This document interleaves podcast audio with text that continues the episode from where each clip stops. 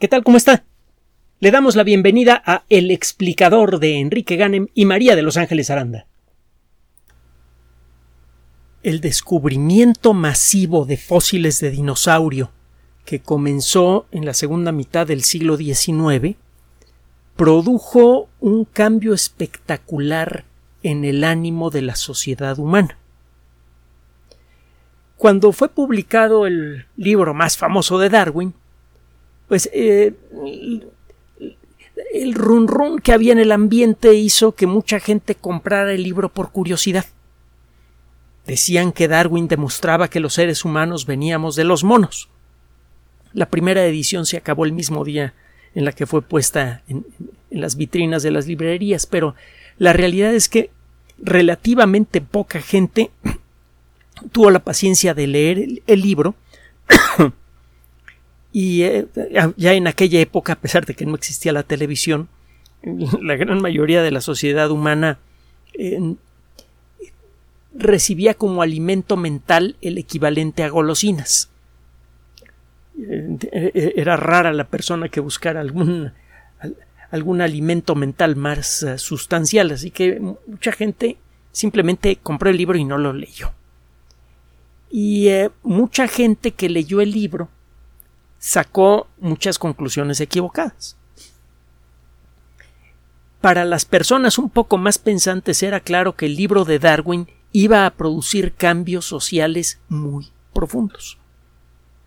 Al demostrar que el comportamiento, que la naturaleza humana, incluyendo el comportamiento humano, son consecuencia de fenómenos naturales, eh, la propuesta de Darwin abría el camino, por un lado, para un entendimiento más profundo de las causas del comportamiento humano, algo que eventualmente ha resultado ser muy útil, muy positivo, pero por el otro también, abrió eh, eh, una, una jaula llena de bestias. Algunas personas empezaron a ver confirmadas en las ideas, en su caso mal entendidas de Darwin, los motivos para el establecimiento de regímenes violentos, violentos con eh, sus propios integrantes y violentos hacia el exterior. Muchas de las eh, eh, formas de pensar nacionalistas más agresivas del siglo XX nacen precisamente, cuando menos en parte, inspiradas por la idea de Darwin. Darwin ya demostró que los que viven son los más fuertes y que por lo tanto la violencia está justificada siempre y cuando eh, esté uno del lado ganador, en pocas palabras. La realidad es que el gran público no le prestó mucha atención al trabajo de Darwin a pesar de que dos años después de haber sido presentado ese libro se cumplió su primera predicción importante. Darwin dice que debería eh, eh, existir en algún perdido en alguna roca del planeta un fósil con características mitad ave, mitad reptil. Incluso describe eh, con más detalle la mezcla de características. Habla de la presencia de alas con plumas, habla, de la presencia de una boca con dientes y una cola huesuda larga, etcétera. Se menciona varias características muy, muy, peculiares que aparecieron en el Archaeopteryx dos años después de la publicación del libro. De todas maneras, mucha gente como que no le cayó el 20 de, de, lo que estaba pasando. Ah, pues sí, es otro científico que habla de sus teorías locas, no tiene trascendencia, no, no me afecta a mí en lo más mínimo. Sin embargo, por esas fechas, y en paralelo comenzaron a aparecer los primeros fósiles de animales que claramente no existían en la actualidad, que claramente tenían alguna relación con animales que ahora conocemos, pero que en esencia eran muy diferentes. El primer, el primer resto fósil en ser reconocido como proveniente de, del grupo que ahora llamamos dinosaurios eh, fue un diente de un animal que vivió a mediados del Jurásico el diente fue identificado por uno de sus descubridores. La descubridora, por cierto, fue una mujer. Eh, otro día le, platico la historia con más detalle porque tiene sus vericuetos y es muy sabrosa. La cosa es que esta señora encuentra un fósil, se lo da a su marido, eh, eh, tiene interés en, en rollos de, dientes y en rollos de la naturaleza. Y después de mucho revisar se da cuenta que ese diente es igualito al de las iguanas, solo que los dientes de las iguanas son parecen astillitas. Y el diente de este bicho, pues cabe en, ocupa una parte importante de la palma de la mano. Eso inspiró a este señor a llamarle iguanodón al dueño de ese diente gigante. Diente de iguana es lo que significa iguanodón. En los años que siguieron, por un lado, eh, comenzaron a aparecer fósiles cada vez más abundantes de animales extraordinarios que vivieron más o menos en la misma época del, que, el iguanodón. Y por otro lado, muchos expertos se dieron cuenta que algunos fósiles que estaban guardados en colecciones de museos, en eh, colecciones privadas, etc., y que habían sido clasificados como eh, elefantes o alguna cosa así, en realidad pertenecían a este grupo de animales extraordinarios. El, grupo recibió su nombre de un paleontólogo bien conocido de la época, Richard Owen. Se, comenzó a hablar de los dinosaurios, aunque hay que decir que parece que se trata de dos grupos que tuvieron eh, rutas evolutivas diferentes, pero que experimentaron un fenómeno ahora bien conocido en el proceso de evolución que se llama convergencia y paralelismo. Otro día platicaremos del asunto. Bueno, el enorme tamaño de los dinosaurios sí que sacudió la conciencia del público. Cuando empezaron a llegar reportes de animales con dientes de iguana, pero de seis metros de largo, cuando la gente empezó a imaginar pues, una iguana de seis metros de largo, realmente eh, comenzó a asustarse. Y eh, la cosa se puso peor cuando comenzaron a aparecer los fósiles de los primeros dinosaurios carnívoros gigantes. Allí sí la cosa se puso se puso eh, eh, color de hormiga, porque empezó a quedar claro que en el pasado algo extraño había sucedido que había permitido que aparecieran animales titánicos, imponentes y maravillosamente horrorosos. ¿Para qué le cuento si todos estamos atrapados por la fiebre de los dinosaurios? Los dinosaurios fueron animales verdaderamente grandiosos. Y el caso es que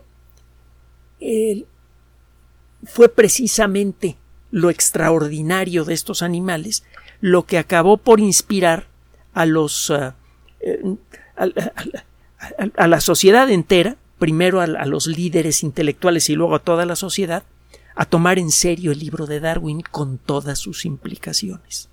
Fue cuando el trabajo que hizo Darwin realmente le dio una muy buena y muy sana sacudida al tapete sobre el cual estaba confortablemente parada la sociedad humana. Quedó claro que los seres humanos somos fenómenos naturales, que hay una explicación basada en principios naturales que explica por qué existimos y por qué somos como somos. Y de esa manera dejamos de ser los hijos preferidos de un creador imaginario para convertirnos en los descendientes de una larguísima cadena de vida que comenzó hace más de 4.300 millones de años y que se basa en la interacción de los principios naturales más básicos del universo. La vida es consecuencia de los principios más fundamentales del cosmos, de las leyes más básicas del universo, que fueron establecidas un poquito después del Big Bang. No sabemos ni cómo ni por qué, aunque estamos en camino de poder averiguarlo. Hay que decirlo también. Bueno. Inevitablemente, todo aquello que tuviera que ver con dinosaurios comenzó a ocupar espacio, no solamente en, libros científicos, en revistas eh, especializadas, sino también en periódicos y en otros medios de comunicación. Cualquier cosa que tuviera que ver con dinosaurios se convertía en noticia y era fácil encontrar noticias cada vez más extraordinarias. Cuando comenzaron a aparecer los primeros fósiles de saurópodos gigantes, los dinosaurios de cuatro patas y de, cuello y cola larga, eh, la gente comenzó a darse cuenta de lo que eh, eh, implicaba el término dinosaurio. Cuando apareció, por ejemplo, el diplodoco, el, primer esqueleto completo fue excavado a, finales del siglo, del siglo XIX, y el, la persona que dio dinero para esta excavación, Andrew Carnegie, dio dinero también para hacer cinco copias de altísima calidad de ese esqueleto extraordinario. Una de ellas está en el Museo de Historia, o debería estar, porque es tiempo que no nos damos una vuelta, en el Museo de Historia Natural de la Ciudad de México, donde Ángeles y yo nos conocimos haciendo el servicio social. Bueno, esa copia de dinosaurio es tan buena que sirve para hacer investigación. Y es de gran valor económico, científico, histórico y cultural. Si usted visite el Museo de Historia Natural, platíquenos del estado en el que está la, copia del Diplodoco. Bueno, cuando fue reconstruido, eh, eh, reconstruido el esqueleto del Diplodoco, realmente su descubrimiento le causó pesadillas a muchas personas. Resulta que el Diplodoco pesa lo mismo que una familia de elefantes, un poco más. Y eh, poco tiempo después empezaron a aparecer fósiles de animales parecidos, pero que muy probablemente fueron mucho más grandes.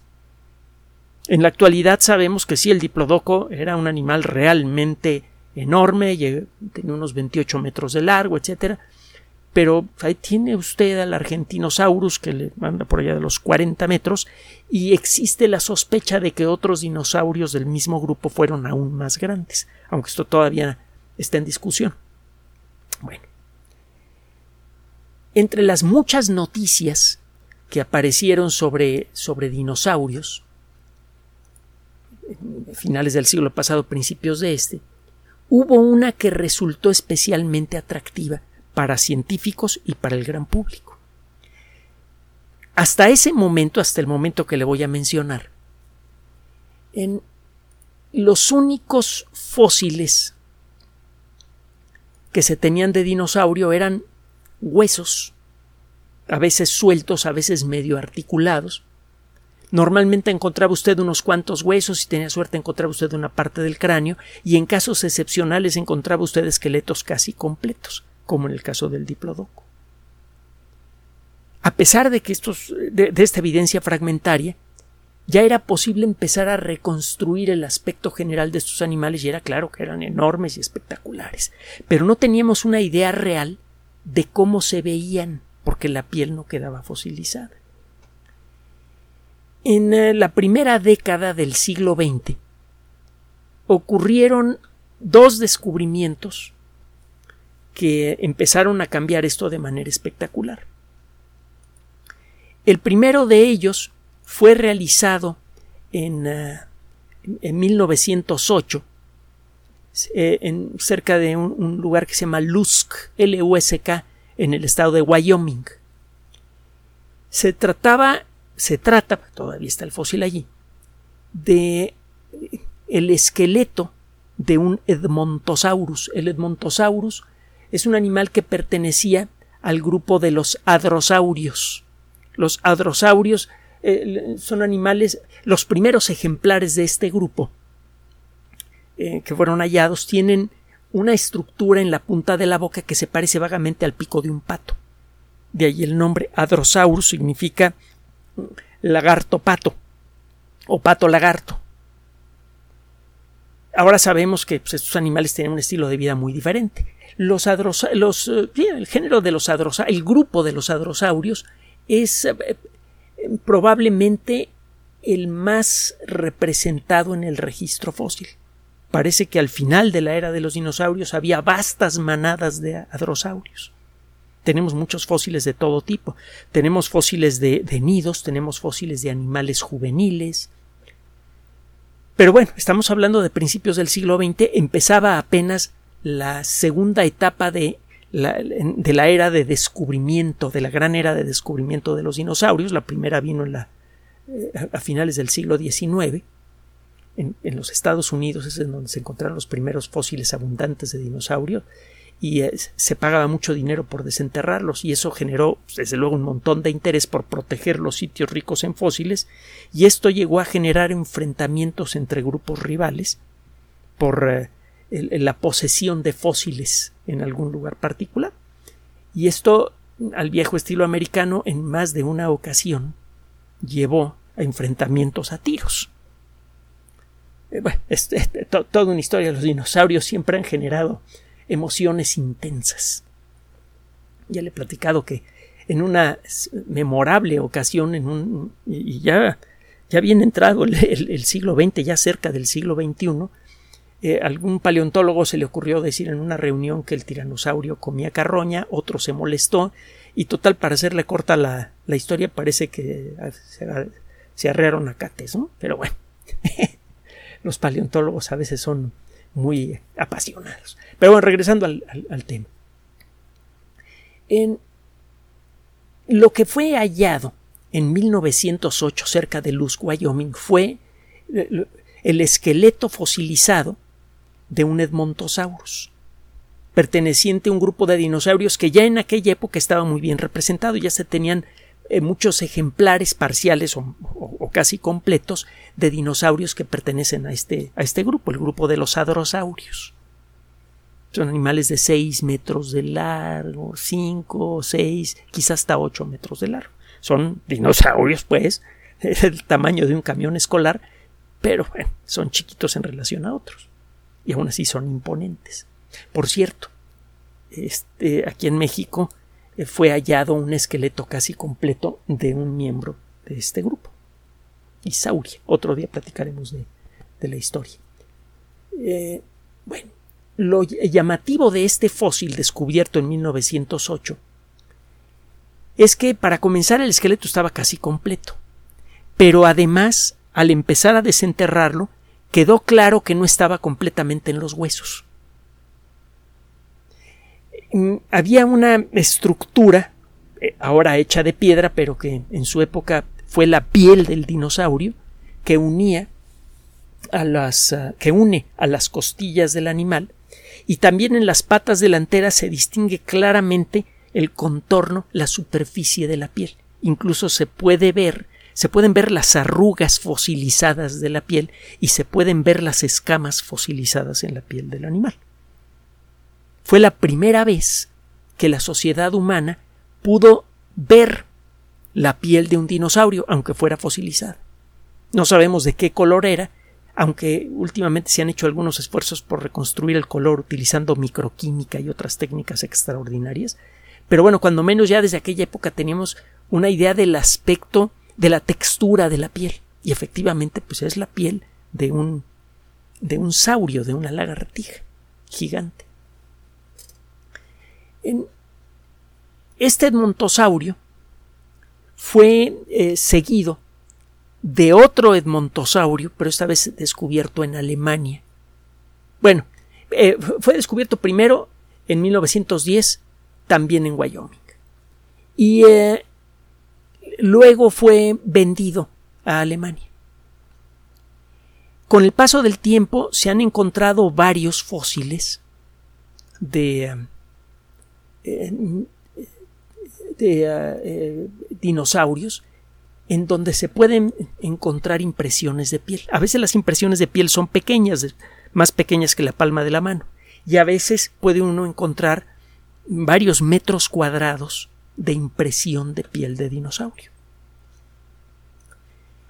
En todos los casos, o cuando menos en casi todos, lo que sucedió fue que el animal al morir se quedó en un ambiente que creíamos que era excepcional y que permitió que se conservara su piel momificada. Es decir, el animal se resecó, la piel se, perdió toda la humedad y eso impidió el ataque de bacterias y el cadáver del animal cubierto con la piel reseca fue cubierto tiempo después por lodo que se endureció y se convirtió en piedra.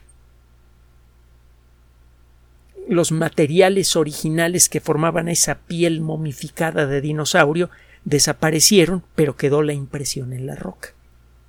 Y por cierto, también quedaron restos, rastros químicos que algunos paleontólogos creen que pueden analizar para estimar, entre otras cosas, qué color tenían estos animales.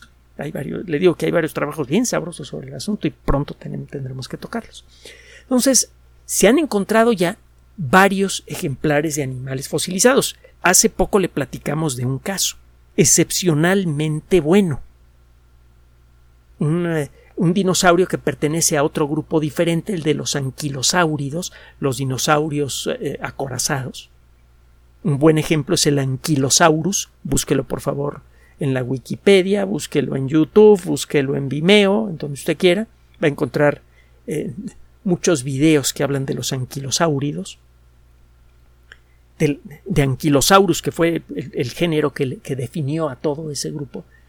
Estos dinosaurios también estaban recubiertos con una piel eh, como de lagartija, y en ese caso particular el animal se quedó en por alguna razón en una posición que facilitó mucho su momificación. El animal se quedó en una situación en la que su cuerpo se resecó, la piel no se descompuso, sino que se resecó, que eso es lo que pasa cuando un, organismo, que puede ser incluso un ser humano, se momifica. Y esta piel reseca luego fue cubierta por lodo y se inició el proceso de fosilización, es decir, de, eh, de conservación en roca de lo que antes fue un tejido vivo. Eh, tenemos que platicar del rollo de la fosilización. A veces lo que encuentra usted es una huella de, la estructura orgánica que luego se descompuso y a veces encuentra usted restos orgánicos fosilizados, como el del amonite que tengo aquí enfrente y que tiene restos, una cantidad importante de la, de la cubierta de nácar en la parte interior de la concha. Es posible encontrar fósiles que tienen el nácar original y no son raros, por cierto. Bueno, el caso es que se han encontrado muchos, muchos ejemplos de dinosaurios fosilizados que claramente fueron eh, momificados antes de la, de la fosilización. Y esto al principio resultaba muy incómodo para la mayoría de los paleontólogos, porque no podían explicar exactamente por qué ocurría esto. La momificación de cualquier organismo es más bien rara. Normalmente cuando un organismo muere y se queda al aire libre, que es requisito para momificarse, es rápidamente consumido por animales carroñeros, que puede ir desde gusanitos hasta aves, de, eh, aves y otros animales eh, según el lugar en donde, en donde ocurra esto.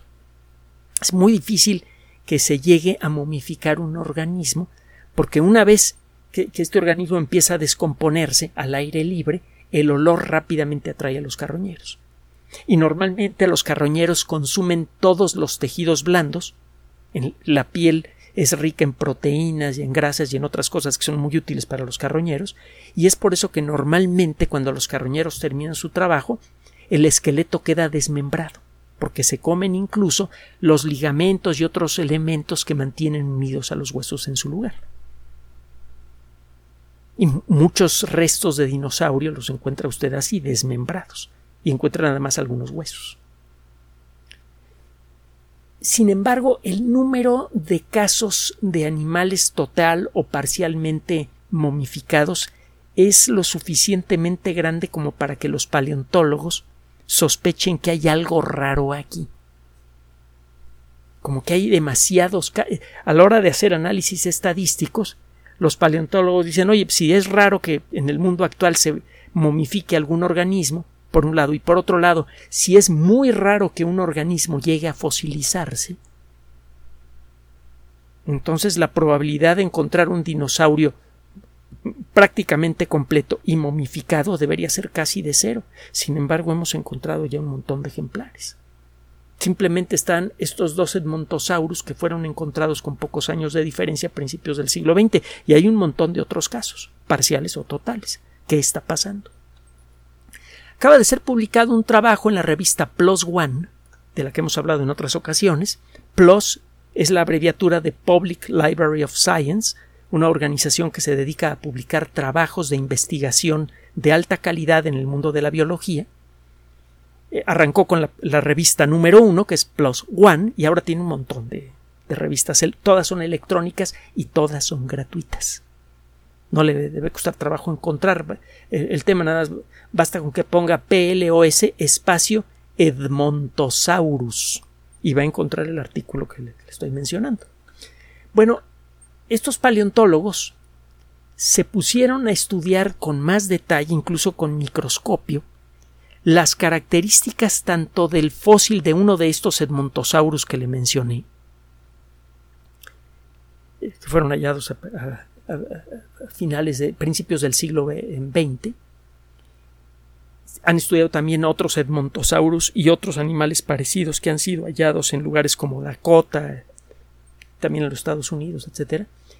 Y eh, hicieron énfasis en particular en un ejemplar de Edmontosaurus encontrado en Dakota del Norte, que tiene eh, una gran cantidad de segmentos de piel momificada y fosilizada. Estudiaron entonces el fósil mismo y el, y el material que hay alrededor. Gracias a esto se pudieron dar cuenta de varios detalles. Uno es que aparentemente el animal había muerto y había sido atacado rápidamente o por carnívoros o, por carroñeros.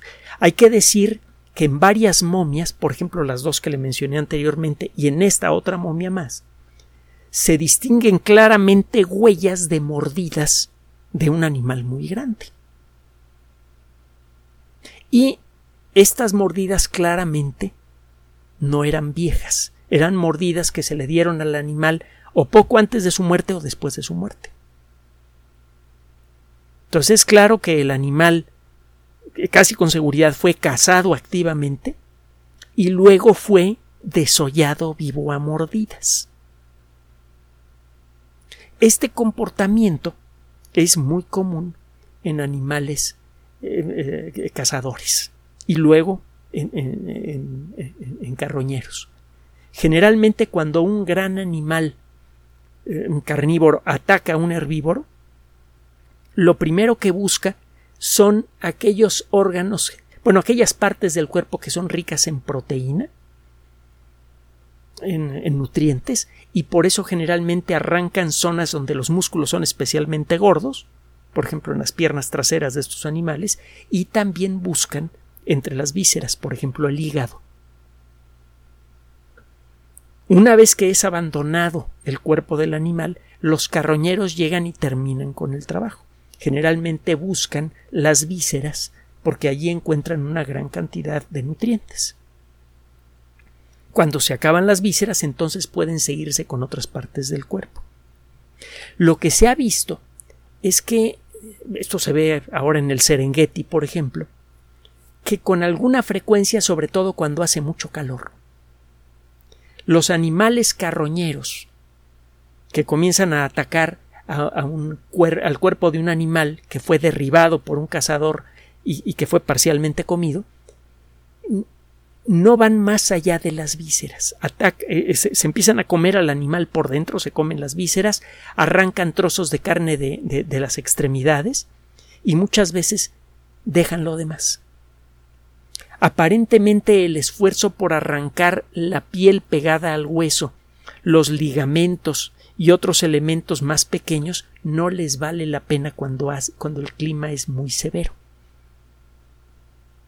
Entonces es más fácil que dejen al cadáver todavía con su piel y todavía con los, los huesos en su lugar. Y si efectivamente está haciendo mucho calor a lo largo de varios días, eso puede hacer que, eh, que, los restos del animal se momifiquen. Esto no sucede si el clima es más suave.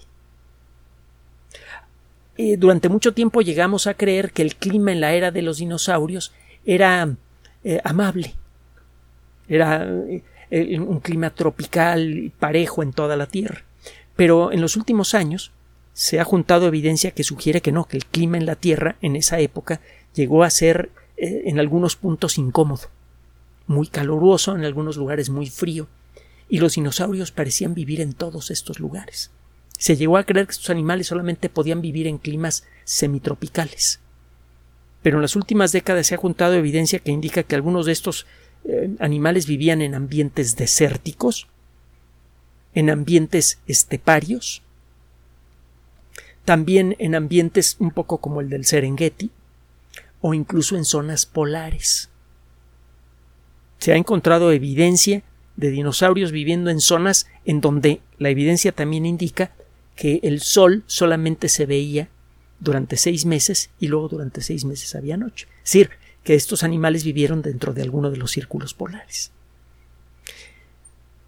Lo que está revelando entonces este trabajo es que efectivamente, cuando menos algunos animales que pertenecían a, a grupos especialmente nutridos de dinosaurios, como los, los hadrosáuridos, que le digo que son los fósiles más eh, representados con más frecuencia en el mundo de los dinosaurios, vivían en lugares semiáridos o de plano áridos, muy diferentes a los que se, se calculaba que eran ideales para los dinosaurios.